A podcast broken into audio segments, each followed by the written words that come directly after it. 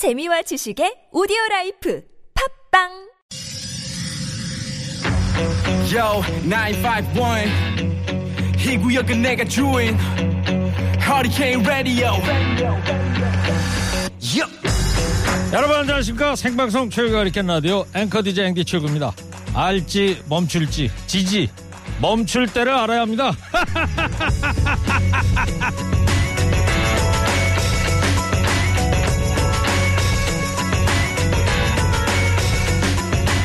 어제 내린 눈에 길이 많이 미끄럽습니다 눈길 운전 어떻게 하면 좋을까요? 그 해답이 노자가 2600년 전에 쓴 도덕경에 들어 있습니다. 노자는 이렇게 말합니다. 자신을 아는 사람이 명철하다. 멈춰야 할 때는 멈춰라. 강하면 부러진다. 부드러움이 강함을 이긴다.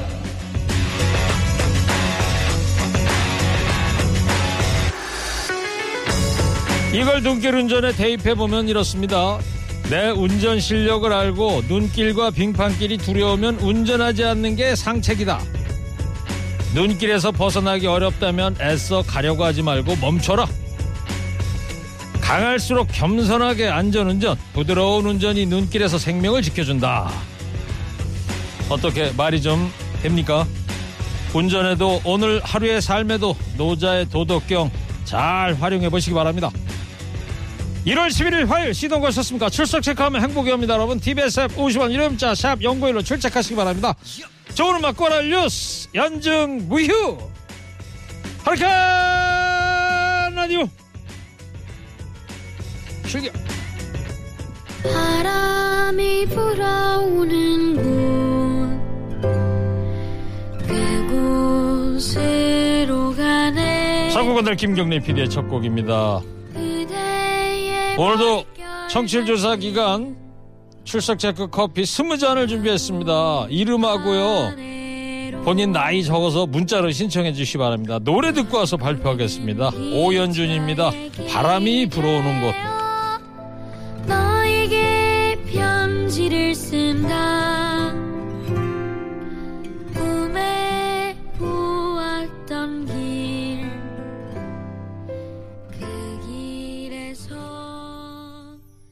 오연준의 바람이 불어오는 것 들었습니다. 자, 지금 커피 20잔 발표해 드려야 되는데 지금 너무 많이 보내주셔가지고요. 밖에서 지금 추첨하고 있습니다. 잠시 후에 허리케인 데스크 하고 나서 그리고 발표해 드릴게요. 네. 문자 오는 만큼 청취율도 높아졌으면 좋겠습니다. 여는 말에서 지지, 멈출 때 알아야 한다. 이런 말씀 드렸는데 장량, 장자방 아시죠? 한나라 개국공신. 유방을 도와서 이제 한나라를 개국했는데 그런데 한나라를 개업한 이후에 유방이 한신장군 토사 구평하잖아요. 이걸 보고서는 장자방이 지병을 핑계로 야반도주를 합니다. 지지, 멈출 때를 알아야 되겠다. 이 사람이 숨어둔 데가 바로 지금의 관광지 장가계라고 합니다.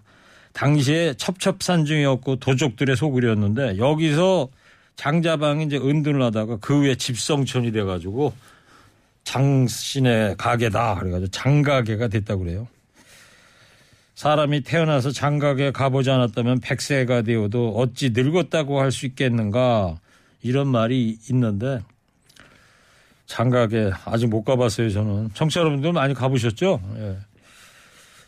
자 국도 상황 좀 알아보겠습니다. 김혜라 리포터 전해주세요.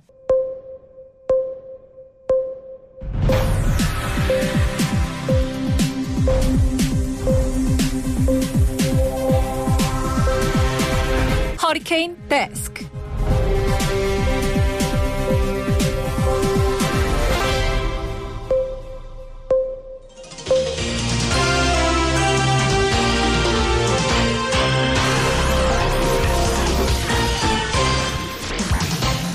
먹고 살기 힘들어도 지나치면 안 되는 세상 소식 전해드립니다. 허리케인 데스크.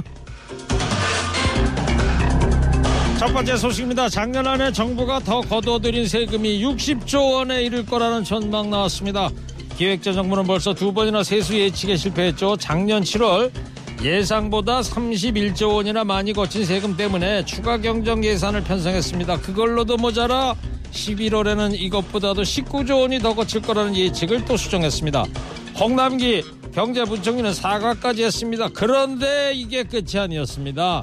연말까지 법인세, 양도세, 상속 증여세가 모두 더 거치면서 초과 세수가 또 10조 원 가까이 발생할 거란 전망이 나온 건데요. 결과적으로 282조 8천억 원이었던 세수 예측치가 340조 원까지 불어났습니다. 무려 20%나 틀린 겁니다. 이렇게 예측이 틀리면 정작 써야 할 곳에 세금을 못 쓰게 되는데요. 기획재정부는 작년 1년 내내 소극적인 재정 지출로 비판을 받아왔습니다. 곡간이 비었다면서 돈줄을 그렇게 죄던 기획재정부의 해명은 더 이상 없었습니다. 아무리 코로나19로 경제 상황이 불확실하다고 해도 이렇게 유례없는 또 반복되는 오류는 도가 지나치죠. 여야는 내일 추가 예산 편성안을 논의할 예정인데요. 기획재정부가 마냥 반대만 하기는 어려워 보입니다. 여력이 되는데도 어려움을 겪고 있는 소상공인 자영업자들을 더 이상 모른 척할 수는 없지 않겠습니까? 신변 보호 중이던 여성을 찾아가 어머니를 살해하고 동생을 중태에 빠뜨린 혐의를 받는 이석준에게 피해자 가족의 집 주소를 유출한 정보원이 공무원인 것으로 밝혀졌습니다. 애초 이석준은 50만 원을 주고 흥신소에 피해자 개인정보를 의뢰했는데요. 구청 공무원 A씨는 2만 원을 받고 이석준 씨가 찾던 피해 여성의 집 주소를 조회해 흥신소 업자한테 넘긴 혐의를 받고 있습니다. A씨는 자신이 가진 차적 조회 권한을 이용해서 여러 흥신소 업자들에게 약 2년 동안 주소 등 개인정보 천여 건을 제공해온 것으로 조사됐는데요. A씨가 업자들에게 개인정보를 팔아넘긴 대가는 매월 200에서 300만 원으로 모두 3,954만 원에 이릅니다. 결국 구청 공무원이 2만 원에 팔아넘긴 주소는 살인으로 이어지고 말았습니다. 이젠 구청이나 주민센터에서도 신분 노출을 염려해야 하는 건가요? 2만 원 벌자고 개인정보 팔아넘긴 공무원 누군지 얼굴이나 보게 이 사람 신상이나 속 시원히 공개해주면 안 될까요?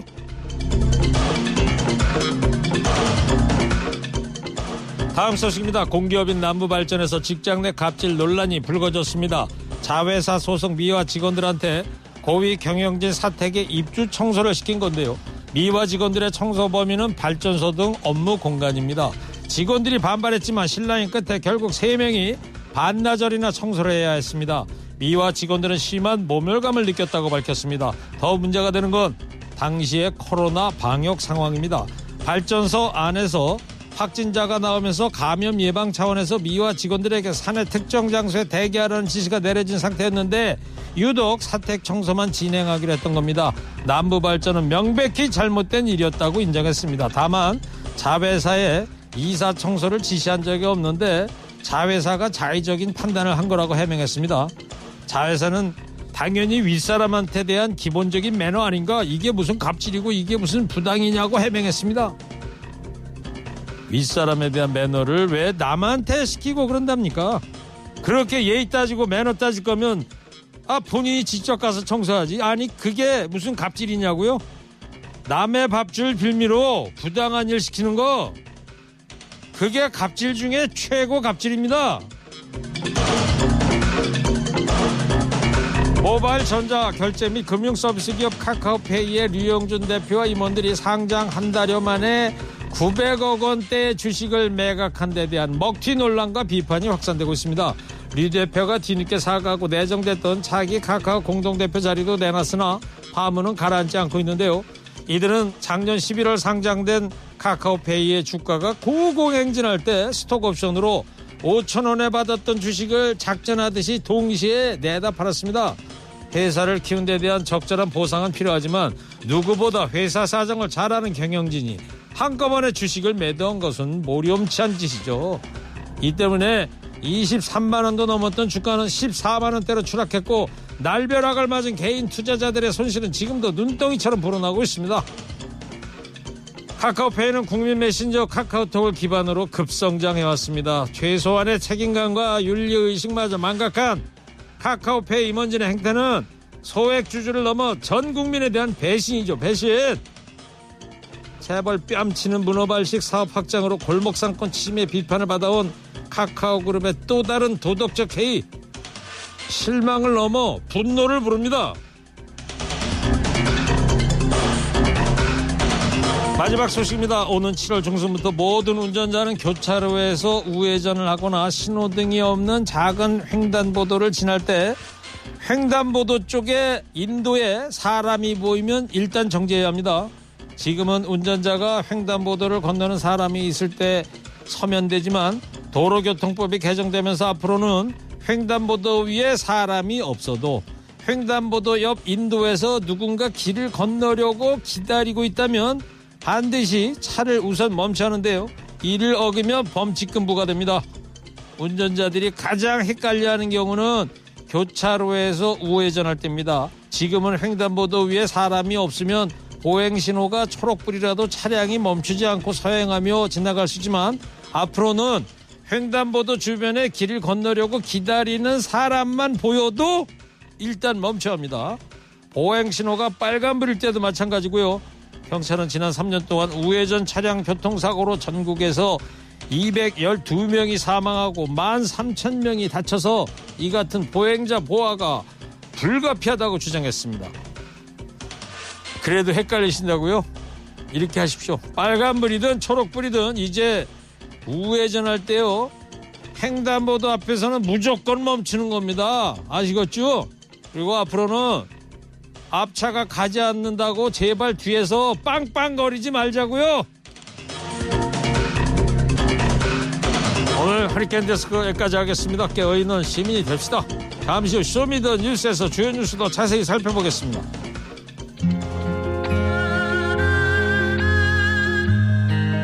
청취자 조한나 씨의 신청곡입니다. 양지은 그 강을 건너지 마오. 노래 듣고 오세요.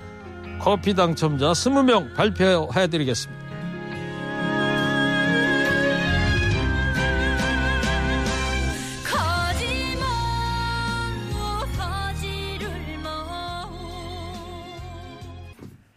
아, 노래 아주 구슬픕니다. 자, 출석 체크 커피 당첨자 발표해드리겠습니다. 저희가 지금 청취율 조사 중이고 그래서 또 청취자 여러분들 연령대는 또 어떻게 되시는지 그것도 궁금하고 해서 나이까지 좀 적어서 보내주십시오 했어요. 이름하고. 보니까 한 30대부터 80대까지 어르신까지 아주 다양한 분포를 보이고 있습니다. 자, 스무 분을 지금부터 발표해 드릴 거예요. 잘 들어보세요. 이제 시간이 없으니까 빨리빨리 할게요. 시작합니다. 끝번호 4자리입니다. 8162 55세 이용대 씨고 3779 60살 김진환 씨 7707 53살 시골 아줌마고 0971 56 이재형 0710 김새별이고 마흔입니다. 6621 57살 류진아 9458님 김영준 53세입니다. 8324 39살이에요. 날씨가 많이 춥습니다. 4994님 강성구 60살입니다. 5999님 조간기 40살 6810님 평택 안중고입니다. 나이 예순이고요. 1557 노원구의 44살 두 딸아버지시랍니다. 2627 67살 정의천님 8144 홍순정 씨 53살 3295님 59년생 63살 오병수 9015 정상순 61살 3166 이대규 54살 0781 58살 9148 파주 사는 44살 이진성입니다. 그리고 0024님 80살입니다. 성철재 어르신입니다. 네. 모두 저 축하드리고요. 추가로 커피 한 분 더 보내드릴게요. 1122님입니다. 안녕하세요. 저는 도봉산역에서 온수역 왕복 운행하는 160번 버스 기사입니다. 방송 잘 듣고 있고요. 첫 출석합니다. 60년생입니다. 인생의 절반은 시내버스 운전하고 있습니다. 남는 커피 주시면 매일 듣겠습니다. 감사합니다. 저하고 쥐띠 갑장이시군요. 드릴게요. 앞으로 저 매일 드린다는 거 이번 주 내내 소문 좀도 많이 좀 내주시고요. 잠시 후에 Show Me the 뉴스 하겠습니다. 지금 시각 2시 32분입니다. 꼭 알아는 뉴스만 골라서 전해드리겠습니다. Show Me the 뉴스. 뉴스 전할 분들입니다. 뚱커벨 인사이트 K 배종찬 소장입니다. 춥습니다. 힘내십시오. 뚱블리 정상근 시사 전문 기자입니다. 네, 안녕하십니까. 많이 추워요? 추워요. 아. 정상근 기자도? 어, 밖에 쌀쌀합니다. 어 네. 그래요? 네. 두분 같은 체격이면은 추위가 안 탈 것 같은데. 어 이 추위가 장난이 아닙니다. 저희도 춥다는 거니까 정말 춥은. 정말 추운 거죠. 네. 괜찮은 표현이었어요. 네. 자, 첫 번째 쇼미더뉴스 정상근 기자 뭐죠? 네, 첫 번째는 몸통은 이재명입니다. 예, 어제 대장동 저 관련 재판이 열렸는데 이제 핵심이 그 배임 여부 아니겠어요? 맞습니다. 이번 재판의 핵심이 이제 배임인데요. 어, 검찰의 주장은 그 유동규 성남 도시개발공사 본부장이 이 김만배 화천대유 대주주 등과 결탁을 해서 이 화천대유에 유리한 공모 지침서를 만들어주고 이 화천대유가 선정이 되도록 했다라는 것이고요. 어, 그리고 이 과정에서 화천대유 쪽에 좀 유리한 이제 계약 조건을 붙여줌으로써 성남 도시개발공사가 그만큼 손해를 봤다. 아, 이 손해를 본 액수가 한 1,800억 원 정도다 이렇게 주장을 하고 있습니다. 어, 이 성남 도시개발공사의 이런 의사결정 과정에 이재명 후보가 개입을 했는지 이 윗선의 여부 어딘지 윗선이지 어딘지 여부가 이제 어, 이 재판의 핵심이 되는 상황인데요. 아, 다만 이 배임 혐의가 성남시까지는 연관성이 닿지 않은 상황이기 때문에 그 이재명 후보는 이제 수사를 받지 않은 상황입니다. 네. 김만배 씨가 그러니까 어제 재판에서 이재명 후보 관련 얘기를 했어요. 정확하게는 이제 김만배 씨가 한 이야기가 아니라 변호인이 이야기를 한 겁니다. 이제 검찰의 주장에 대해서 이제 반박하는 과정에서 이 화천대유의 유리한 공모 지침서로 대장동 사업이 진행됐다.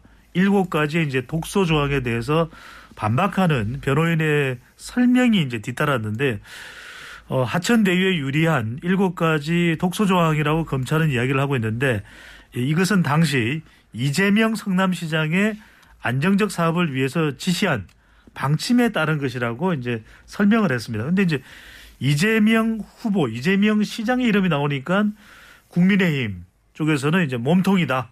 봐라. 이재명 당시 성남시장 현재 후보가 몸통 아니냐. 이렇게 얘기했는데 그때 변호인이 이재명 성남시장을 언급한 것은 성남시가 방침을 정한 것인데 당시 이제 성남시의 시장이 이재명 성남시장이기 때문에 이름을 이야기한 것이지 이재명 성남시장의 사적인 결정은 아니다라는 의명을 설명을 덧붙였는데도 불구하고 이재명 후보가 몸통이다 이런 주장이 나오고 있는 네. 것이죠. 정상근 기자. 네. 그 국민의힘의 주장이 뭐예요, 그래서? 뭐 이제 배준천 선생님이 말씀을 해주셨는데요. 이 김만배 씨의 주장이 이제 성남시가 짠그 사실상 대장동이 아, 대장동이 개발에 이 좀 배임성 계약을 한 구조를 만든 게 이제 이재명 후보라는 고백을 한 거다라는 게 이제 국민의힘의 주장입니다. 어, 김기현 국민의힘 원내대표가 이렇게 얘기를 했는데요. 이 대장동 특혜 비리의 핵심 실행범이 이재명 후보의 이름을 언급을 했고 어, 이런 계약 조건을 만든 것이 이재명 시장이다라고 증언을 했다라고 주장하면서 이 성남시장 이재명이 공직자의 지위와 권한을 이용해서 이 특정 민간인에게 부동산 개발 이익을 몰아주도록 지시를 했다는 것이다 이렇게 주장을 했습니다. 국민의힘의 이런 주장에 대한 민주당 입장은요? 그럼 민주당이라기보다는 정확하게는 이제 이재명 어, 후보 선대위 측인데요. 방금 전에 제가 설명을 드렸습니다. 이제 변호인이 이재명 당시 성남시장의 방침에 따른 것이다. 이거는 왜냐하면 이 성남시의 방침인 거죠. 그러니까 당시 이제 성남시의 결정인데 시장이 이재명 후보였다라고 하는 점인 것이고 그래서 선대위 측에서는 이게 뭐 적반하장도 이런 적반하장이 없다. 이건 성남시의 공식 방침이지 이재명 당시 성남시장의 사적 지시가 아니다. 이 점을 강조하면서 권혁기 민주당 선대위 공보부단장은 이 중앙당사에서 이제 브리핑을 가졌습니다. 오늘 브리핑을 가졌는데 뭐라고 얘기를 했냐면 아니 언론에서 아니라고 몇 번을 이야기해야 되느냐. 이재명 그러니까 이거는 김만배 변호인도 그렇게 설명을 했거든요. 그러니까 이름이 나온 것은 성남시장이라서 이름이 나온 거지 사적인 지시 방침이라서 나온 것이 아니었다. 그래서 이 관련 언론 보도에 대해서 언론중재위의 선거기사 심의위원회 네. 또 선관위의 인터넷 선거보도 심의위원회에 제소할 예정이라고 합니다. 그래요. 예. 자, 이 대장동 특검은 지금 어떻게 돼가고 있어요? 말 나온 김에? 진척이 없습니다. 네, 그 서로 특검을 주장을 하고 있는데 특검이 안 되는 여야가 지금 이 관련해서 회의를 하고는 있지 않습니까? 회의를 하고 있습니다. 네, 어제도 회의를 했고요.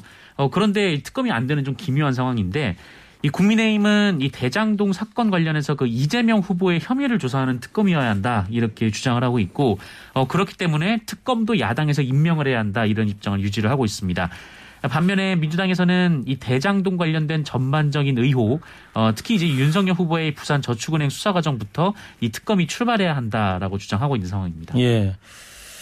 이재명 후보가 어제 그 중앙일보하고 인터뷰를 했는데 관련해서 특검 관련해서 네네. 대선이 끝나고 나서라도 특검을 해야 된다 이렇게 얘기를 했어요. 그러니까요. 그 이야기는 뭐냐면 특검을 해야 되는 이유는 누가 대통령에 당선되더라도 대장동 이슈가 끝이 안 날 거잖아요. 특히 이제 이재명 후보가 가정하는 겁니다. 이재명 후보가 만약에 대통령이 된다면 야권에서는 야당에서는 국민의힘에서는 바로 대장동이 그 특검 안에 안 하고 넘어가더니 대통령에 당선된 거 아니냐 이렇게 또 물고 이렇게 정치적인 공세를 해올 수 있기 때문에 대선이 끝난 뒤라도 이건 해야 된다. 이 점을 이재명 후보는 강조했습니다. 알겠습니다.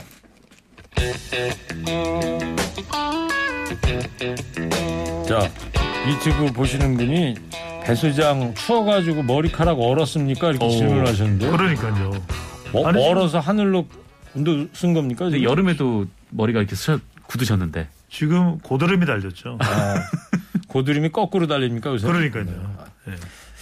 자, 대지한 말 그만하시고요. 예. 자, 두 번째는 뭐예요? 꺼지지 않는 국민의힘 내용입니다. 네. 이준석 대표는 윤석열 후보하고 이제 화해하고 나서 지지율이 올랐다고 자신하고 있지 않습니까? 이럴 수도 있을 것 같아요. 이런 분석도 가능은 할 것 같아요. 한국사회여론연구소가 TBS의 의뢰를 받아서 어, 지난 7일과 8일 실시한 조사입니다. 7일과 8일 실시한 조사인데요. 어, 차기 대선에서 누구에게 투표할지 물어보았습니다. 자세한 사항은 중앙선거여론조사 심의위원회 홈페이지에서 확인 가능합니다. 이재명 후보 37.6%, 윤석열 후보 35.2%, 오차 범위 내 이재명 후보가 앞서는 결과입니다. 안철수 후보 15.1%. 이 조사를 보면 윤석열 후보가 직전 조사와 비교할 때 20대 살짝 오르고 30대 올랐어요. 네. 그러니까 이 조사 결과만 그러니까 화해하고 나서 그 영향이다 이런 얘기죠. 그렇죠. 지난 6일 날 이제 이 8시경에 저녁 8시경에 이준석 대표 또 윤석열 후보 사이에 2차 봉합이 됐거든요. 그 이후에 실시된 조사 결과니까 어, 봐라. 봉합하고 나서 열심히 내가 이준석 내가 뛰었더니 지지율 올라갔지 않냐. 이런 주장 가능한데 문제는 뭐냐. 아니 이런 갈등이 뭐야. 그동안 이준석 대표 뭐 한 거야. 60대 이상이 중요한 지지층이잖아요. 60대 이상은 지지율이 내려갔어요. 아 그래요. 네. 또 화해했던 날 지금 목요일 상황 지금 배 수장 얘기했는데 정상이죠. 네. 그 뒷얘기도 공개했더라고요. 네, 오늘 이준석 대표가 이 CBS 라디오에 출연을 했는데요. 당시 상황에 대한 질문에 어, 하나만 공개하겠다라면서 어, 여기 있는 모든 사람 중에 대선에서 졌을 때 이 집에 갈 사람은 윤석열 후보 그리고 어, 이준석 대표 본인밖에 없다. 아, 이런 얘기를 윤석열 후보에게 건넸다라고 이준석 대표가 얘기를 했습니다. 어, 윤석열 후보는 그 말을 듣고 웃었다라고 전했고요. 어, 이준석 대표는 국회의원분들은 대선에서 진다고 사퇴를 하진 않지만 어, 집에 갈 사람은 이제 둘 사람이다 두 사람 뿐이다 뿐이라는 것이다라면서 어, 뭐 그만큼 다른 누구보다 이 두 사람에게 대선 승리가 절박한 과제라는 뜻이다 좀 이렇게 얘기를 했습니다. 그래요. 자 그런데 국민의힘 내부에 이 갈등이 다 봉합된 건 아닌가 봅니다. 그 당협위원장 옛날로 치면 지구당 위원장이라고 그렇죠. 그러는 거죠. 이 당협위원장 임명 놓고 갈등이 벌써 불거졌다고요? 이게 어떤 내용이냐면 지난해 이제 12월 달에 윤희숙 전 의원이 이제 사퇴하면서 서울 서초 갑도 공석이 됐거든요. 근데 여기 위원장을 누가 누구를 임명하느냐에 따라서 공천과도 연결돼요. 그러니까 중요한 이 당협위원장 임명권인데 이번에 이제 3월 9일 날 치러지게 될 다섯 군데 이제 재보궐선거 지역 얘기하는 거 아닙니까? 그렇죠. 그 중에 하나죠. 전희경 이 전 의원을 서울 서초가 위원장에 이제 거론이 되고 있고 정우택 충북 청주 상당 위원장 임명안도 지난해 12월 달에는 이제 보류를 냈거든요. 보류를 냈는데 알려진 사실이 뭐냐면 권성동 전 사무총장이 은근 다른 쪽에 모르게 최고위원회 모르게 승인을 해버린 거예요. 네. 그러니까 이거 최고위원회 그러니까 임명을 해버린 거예요. 그러니까요. 의결 없이 임명안을 승인하면 안 되는 거잖아요. 이러다 보니까 아니 이거 왜 임명이 돼서 이준석 대표 쪽에서는 이제 발끈할 수밖에 없는 것이고 그래서 오늘이 이제 화요일 11일이니까 모레입니다. 13일 이준석 대표가 공천관리위원회를 구성해서 어, 재보선 공천 문제를 본격 논의하겠다 이런 얘기가 나오는데 서초갑 하면 떠오르는 인물 누구냐면 서초구청장직을 던진 바로 조은희 네. 전 서초구청장도 여기에 국회의원 자리를 또 노리고 있거든요. 상당히 또 이 논란과 파장이 있을 것으로 보입니다. 네. 자, 정상 기자, 네. 홍준표 의원도 앙금이 계속 남아 있는 것 같은데 윤석열 후보를 표현하기를 굴러온돌이라고 했어요. 네, 어, 지난 9일에 이 자신이 개설한 온라인 플랫폼 청년의 꿈에 글을 썼는데요. 어, 이 당의 특징이라는 제목의 장문의 글이었습니다. 어, 여기서 본인이 26년간 이 당에 봉직하면서 온갖 꾸준 일을 도맡아 하고 또 대여 투쟁에도 앞장을 섰는데 어, 지난 총선 때 굴러온 돌에 발뿌리를 걸려 넘어졌다 이렇게 얘기를 했습니다. 이 황교안 전 대표를 얘기하는 것으로 보이고요. 어, 그리고 천신만고 끝에 일어섰으나 이 또 다른 굴러온 돌에 막혀서 1년 4개월 동안 집에도 돌아가지 못했다 이렇게 얘기를 했습니다. 김종인 전 그 비상대책위원장을 얘기하는 것으로 보이고요. 어, 그리고 윤석열 후보를 지칭을 한 것으로 보이는데 또 다른 굴러온 돌에 이 민심에서 압승하고 당심에서 참패해도 나는 이 당을 원망하지 않는다라고 얘기를 하기도 했습니다. 네. 유승민 전 의원도 모습을 드러내지 않고 있는데 원팀이 앞으로 될 수 있을까요? 이게 또 불투명합니다. 왜냐하면은 유승민 전 대표가 지금 거치가 어찌- 어떻게 되고 있는지 불확실하거든요. 그러니까 지난 경선 이후에 외국에 나갔다는 이야기도 있고 칩거 중이라는 이야기도 확인이 잘 안 되고 있어요. 그래서 지금 홍준표 의원도 원팀 합류가 안 되고 있는데 유승민 전 대표, 전 의원도 젊은 세대를 중심으로 해서 상당히 영향력이 있거든요. 그런 만큼 유승민 전 대표를 합류시키는 것이 선대위에 합류시키는 게 중요한데 이준석 대표가 나서긴 나섰어요. 특, 특별한 관계잖아요. 그러다 보니까 유승민 전 대표가 합류할 수 있도록 본인이 노력하겠다라고 했는데 할지 안 할지는 불투명한 거죠. 네.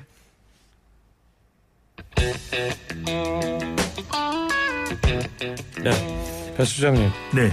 지금 뭐 얘기에 좀 약간 좀 화가 나신 것 같다는 생각이 드네. 점심을 많이 못 드셨나 보죠? 아니 저 차분한데요. 아 차분하십니다. 네, 그럼요. 점심을 많이 드셨어요? 점심 좀 적었죠 양이. 커봐요. 그러니까 화가 난 것처럼 들리는 것 같은데.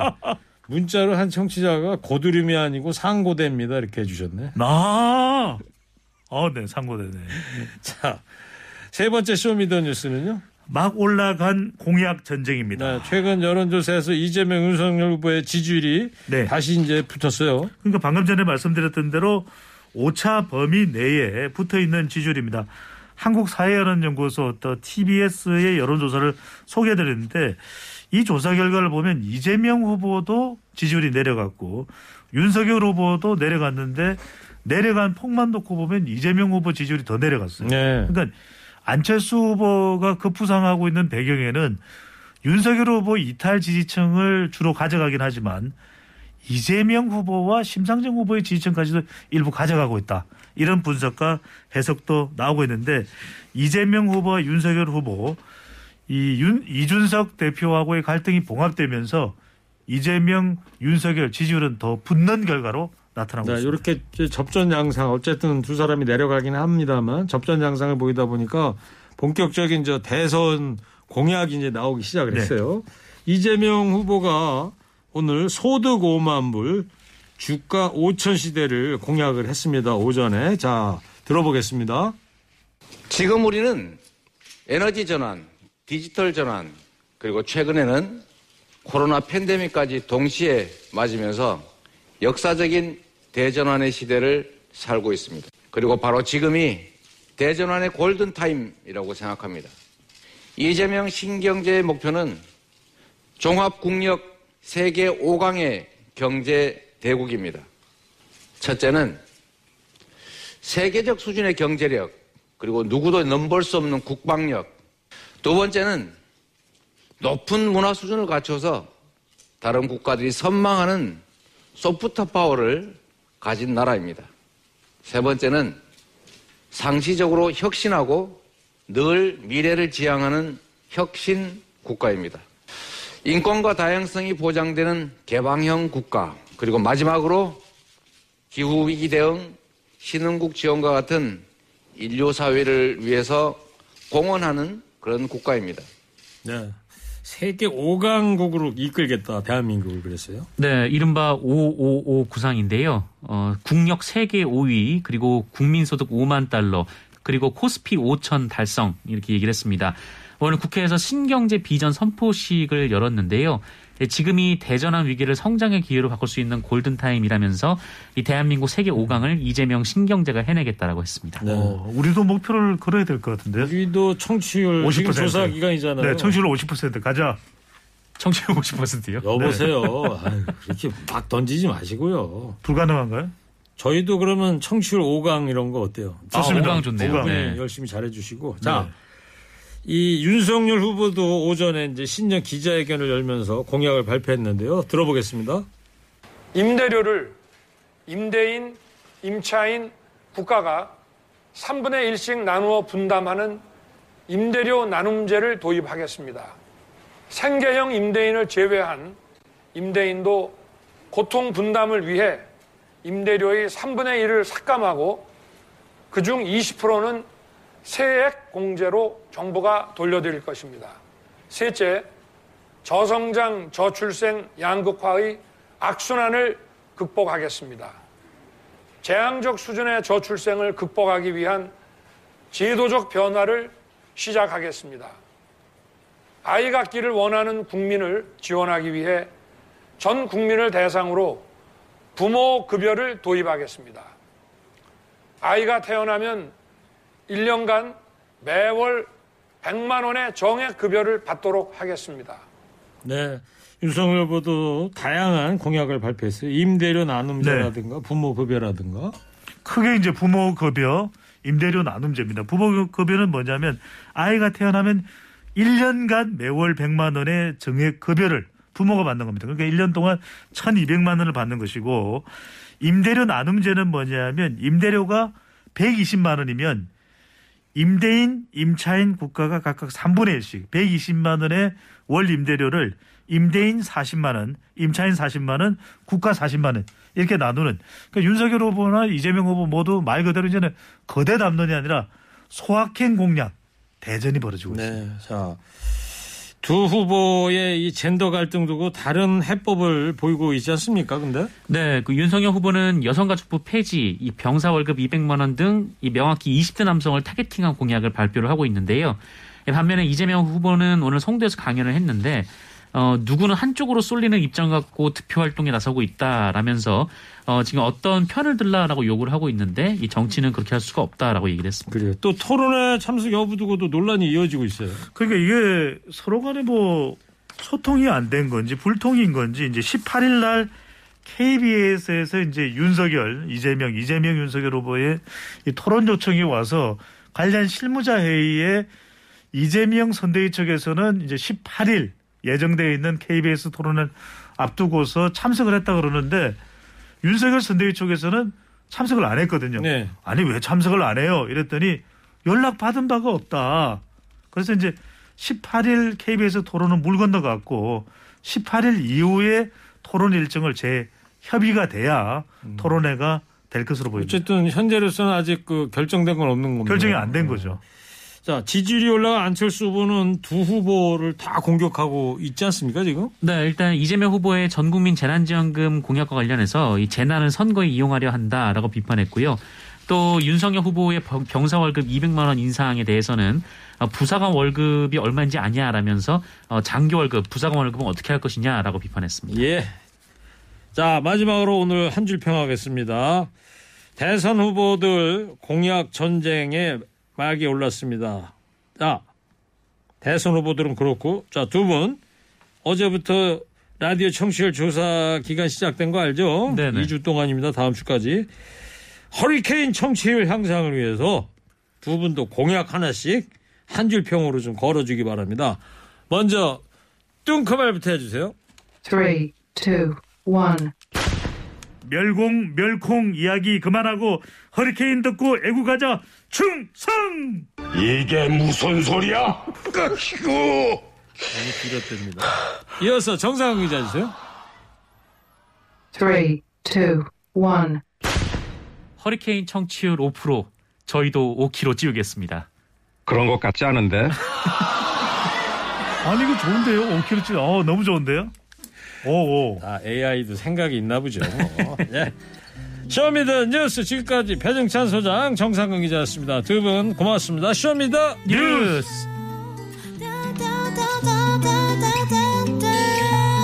알립니다. 얄미운 사람 들으시고요. 저는 3부에 자영업자 원기회복 프로젝트 손님 온다 어서 옵쇼 하고요. 또 깜짝 초대석도 앞서 마련하도록 하겠습니다. 사랑만 남겨놓고 떠나가느냐